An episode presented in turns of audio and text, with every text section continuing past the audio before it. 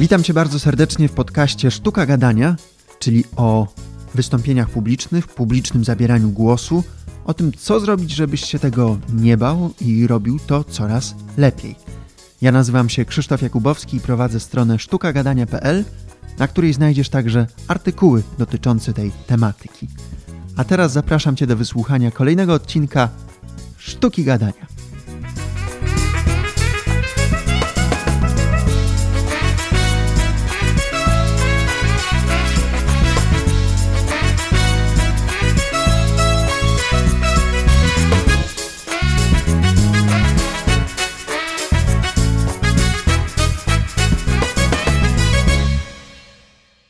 Tym odcinku wracamy do tematu storytellingu, ponieważ co mnie bardzo cieszy, ten temat jest dla słuchaczy sztuki gadania niezwykle ciekawy. I ten dzisiejszy odcinek jest dopełnieniem rozmowy z Pawłem Tkaczykiem, którą możesz usłyszeć w odcinku dziewiątym.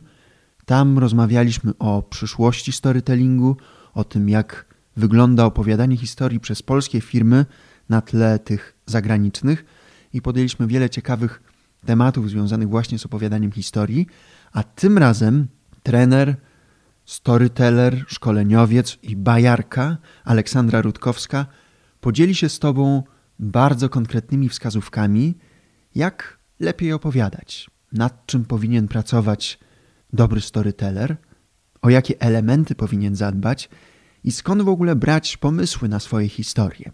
Od razu Cię przepraszam za jakość tego nagrania, ponieważ w tle Słyszalny jest wyraźny pogłos, ale zdecydowałem się opublikować tę rozmowę, ponieważ jestem absolutnie przekonany, że wyciągniesz z niej mnóstwo, mnóstwo dla siebie.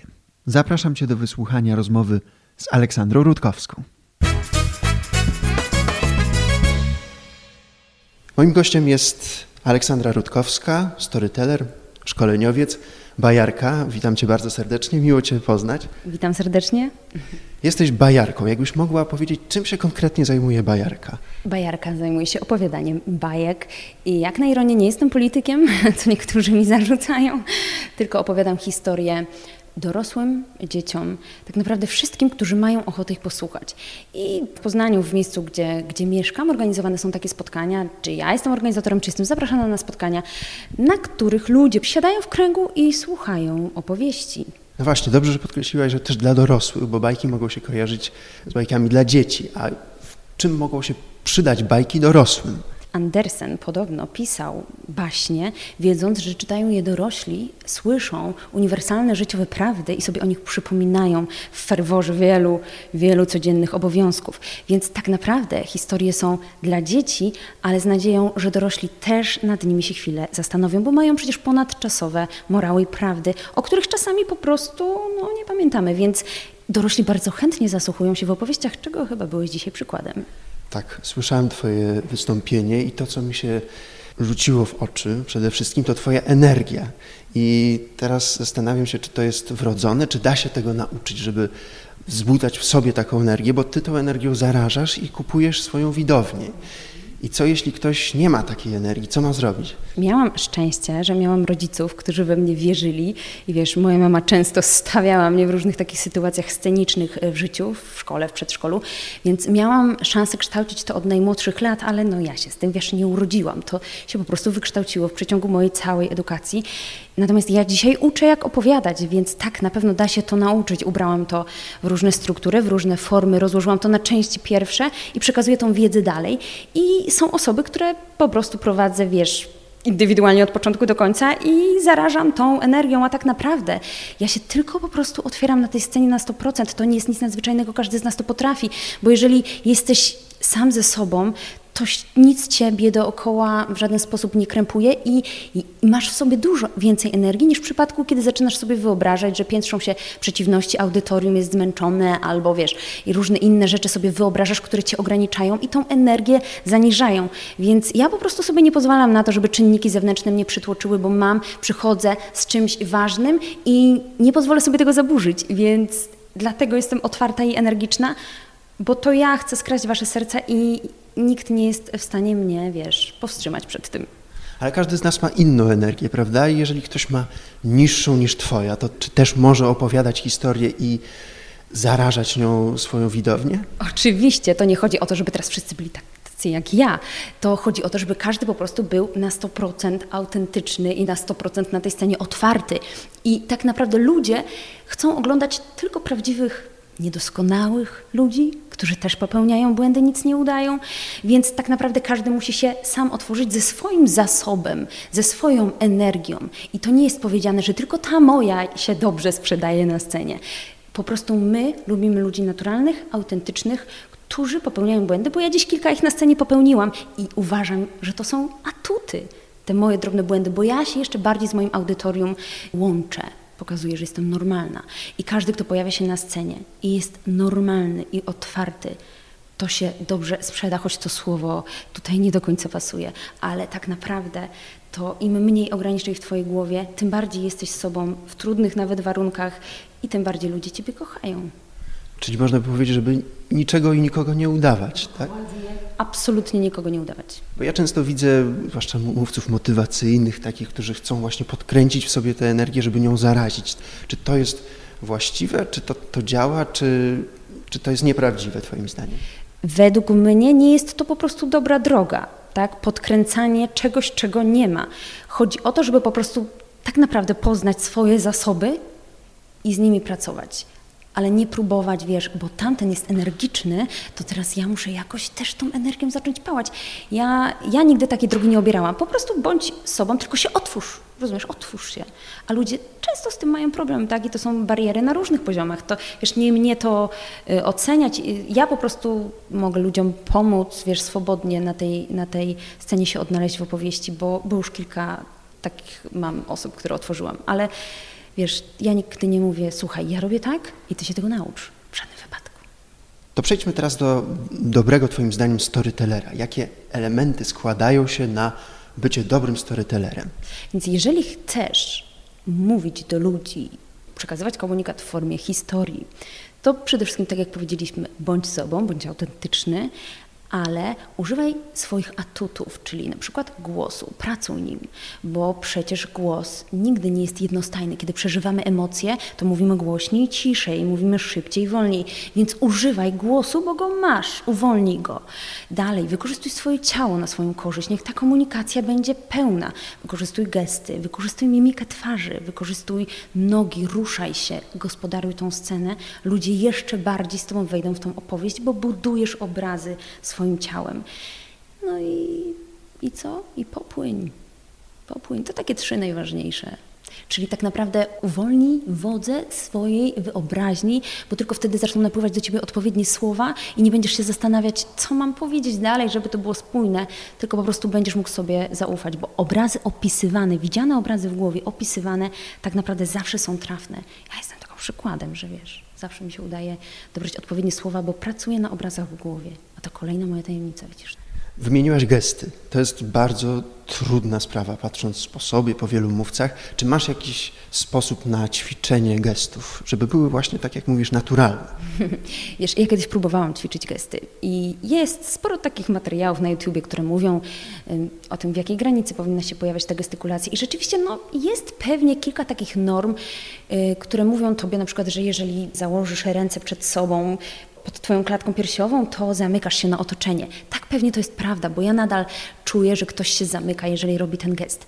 I warto wiedzieć o tych wszystkich rzeczach, żeby ich unikać.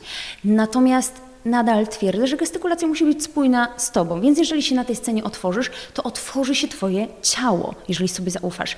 Możesz wiedzieć o tych wszystkich normach i zasadach, ale nie próbuj gospodarować swoją gestykulacją za bardzo, ponieważ będzie to znów nienaturalne. Więc tak, dowiedzmy się o tych wszystkich ważnych zasadach, czego lepiej nie robić, ale trzeba się samemu uwolnić, żeby ta gestykulacja Ci sprzyjała, bo uczenie się jej na siłę mm, mm, nie da dobrego efektu. A jeśli ta gestykulacja jest oszczędna, nie wiem, czy to wynika po prostu, bo taką mamy osobowość, albo wstydzimy się bardziej ją wyeksponować, to, to czy to jest złe, czy to jest szkodliwe dla historii? To jest, wiesz, to są moje odczucia, to nie są żadne badania naukowe, o których teraz mówię, ale jeżeli ty jesteś osobą, bardziej może introwertyczną załóżmy, tak? I ta gestykulacja z tego tytułu jest oszczędna, no to wybacz, ja bym z tym nic szczególnego nie robiła, ale jeżeli się wstydzisz, to tak, z tym trzeba coś zrobić. Ponieważ wstyd to są ograniczenia zbudowane w Twojej głowie, które powodują, że się zamykasz nie tylko Ty, nie tylko Twoje ciało, ale też Twój umysł i tak naprawdę pewnie trudno jest Tobie przez tą mowę przebrnąć, ale jeżeli Ty po prostu jesteś taką osobowością i jesteś zgodny z sobą i ta gestykulacja zawsze taka była i to nie wynika ze stresu, no to taki jesteś i taki będziesz po prostu na tej scenie się pokazywał i ludzie Ciebie takiego zaakceptują, bo jak będziesz kogoś udawał, to na pewno podziękują. Więc jeżeli to jest stres, to tu można trochę popracować, a jeżeli taki jesteś, to taki pozostań. Chciałem Cię zapytać jeszcze o elementy historii, bo powiedzieliśmy o tych technicznych sprawach, z jakich elementów powinien się składać dobry storyteller, to teraz jeszcze z jakich elementów powinna się składać dobra historia. Dobra historia. Dobra historia zawiera przeszkodę, czyli tak naprawdę nasza uwaga jest przykuta już niemal na początku opowieści, kiedy przedstawimy życie bohatera, pojawia się konflikt, czyli Pierwszy element to życie bohatera, drugi element to konflikt, przeszkoda. Wtedy uwaga pozostaje odbiorcy, pozostaje z nami do końca. Bo tak naprawdę, gdy pojawia się ta przeszkoda, to rozpoczyna się cała zabawa. Ludzie są ciekawi teraz, którą drogą podąży bohater, skoro wydarzyło mu się coś tak strasznego na tej jego drodze, którą drogą pójdzie, czy rozwiąże ten problem, czy znajdzie rozwiązanie i już jesteśmy po prostu ciekawi. I ta przeszkoda musi się pojawić bardzo szybko po, po wejściu w opowieść, żeby audytorium chciało z nami pójść dalej. Więc bohater bohater, przeszkoda.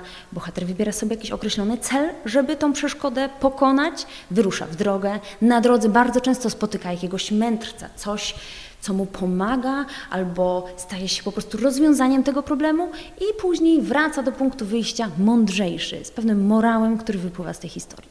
Znamy elementy historii, znamy cechy dobrego storytellera, no ale pytanie, skąd ten storyteller ma brać historie, które później przekaże swojej widowni. Inspirujące, ciekawe, zabawne. Skąd czerpać takie historie? Tak, jeżeli chcesz opowiedzieć historię taką jak ja dzisiaj, z dawnych czasów, to po prostu zajrzyj do książek i zapoznaj się z literaturą. Ale jeżeli chcesz opowiedzieć historię bardziej przyziemną, i to nie ma być właśnie Andersena, historię Kolberga, tylko bardziej przyziemna historia, to po prostu przyjrzyj się codziennym sytuacjom, które cię otaczają. Bo bardzo często nawet podróż do pracy, generuje jakieś ciekawe opowieści. I jeżeli ty wiesz, w jaki sposób je opowiedzieć, to gdy będziesz ją opowiadał koledze w pracy, to nie pominiesz przeszkody, czyli najważniejszego elementu tej historii. Bo czasami sobie myślimy, kurczę, wiesz co, ja tak nie umiem opowiadać jak ty. O, nie umiesz, bo ominąłeś przeszkody w swojej opowieści, albo nie zdajesz sobie sprawy z tego, co zawiera dobra e, historia, co Walt Disney mm, używał w swoich opowieściach, które po dziś dzień trafiają do serc ludzi. Więc y, tak naprawdę to, to ta struktura daje dużą świadomość i pozwala odnajdywać historię w życiu codziennym. Czyli oczy uszy otwarte na historie, które mamy pod nosem. Zbieraj opowieści ze swojego życia. Aleksandra Rutkowska, bardzo Ci dziękuję. Dziękuję również. Mam nadzieję, że do zobaczenia. Do zobaczenia. Bardzo jestem wdzięczny Oli za tę rozmowę. Mam nadzieję, że wyciągnąłeś z niej dużo dla siebie. Jeżeli jeszcze nie słuchałeś dziewiątego odcinka Sztuki Gadania, to gorąco Cię zachęcam, bo tam znajdziesz rozmowę z Pawłem Tkaczykiem właśnie na temat storytellingu. Gorąco Cię zachęcam także do przeczytania artykułu na stronie sztukagadania.pl pod tytułem Storytelling proste kroki, byś robił to lepiej z 24 lipca 2018 roku. I zachęcam Cię także, żebyś w ogóle posłuchał poprzednich odcinków, jeśli jeszcze nie miałeś okazji, a także do posłuchania tych kolejnych. I moja tradycyjna prośba, jeśli spodobał Ci się ten odcinek, to będę Ci ogromnie wdzięczny, jeśli ocenisz ten odcinek w serwisie iTunes, bo im wyższa ocena, im więcej tych ocen, tym ja mam większą szansę dotrzeć do kolejnych słuchaczy. Tymczasem bardzo Ci dziękuję za to dzisiejsze spotkanie. Życzę Ci wszystkiego dobrego i do usłyszenia w kolejnym odcinku Sztuki Gadania. Krzysztof Jakubowski, do usłyszenia.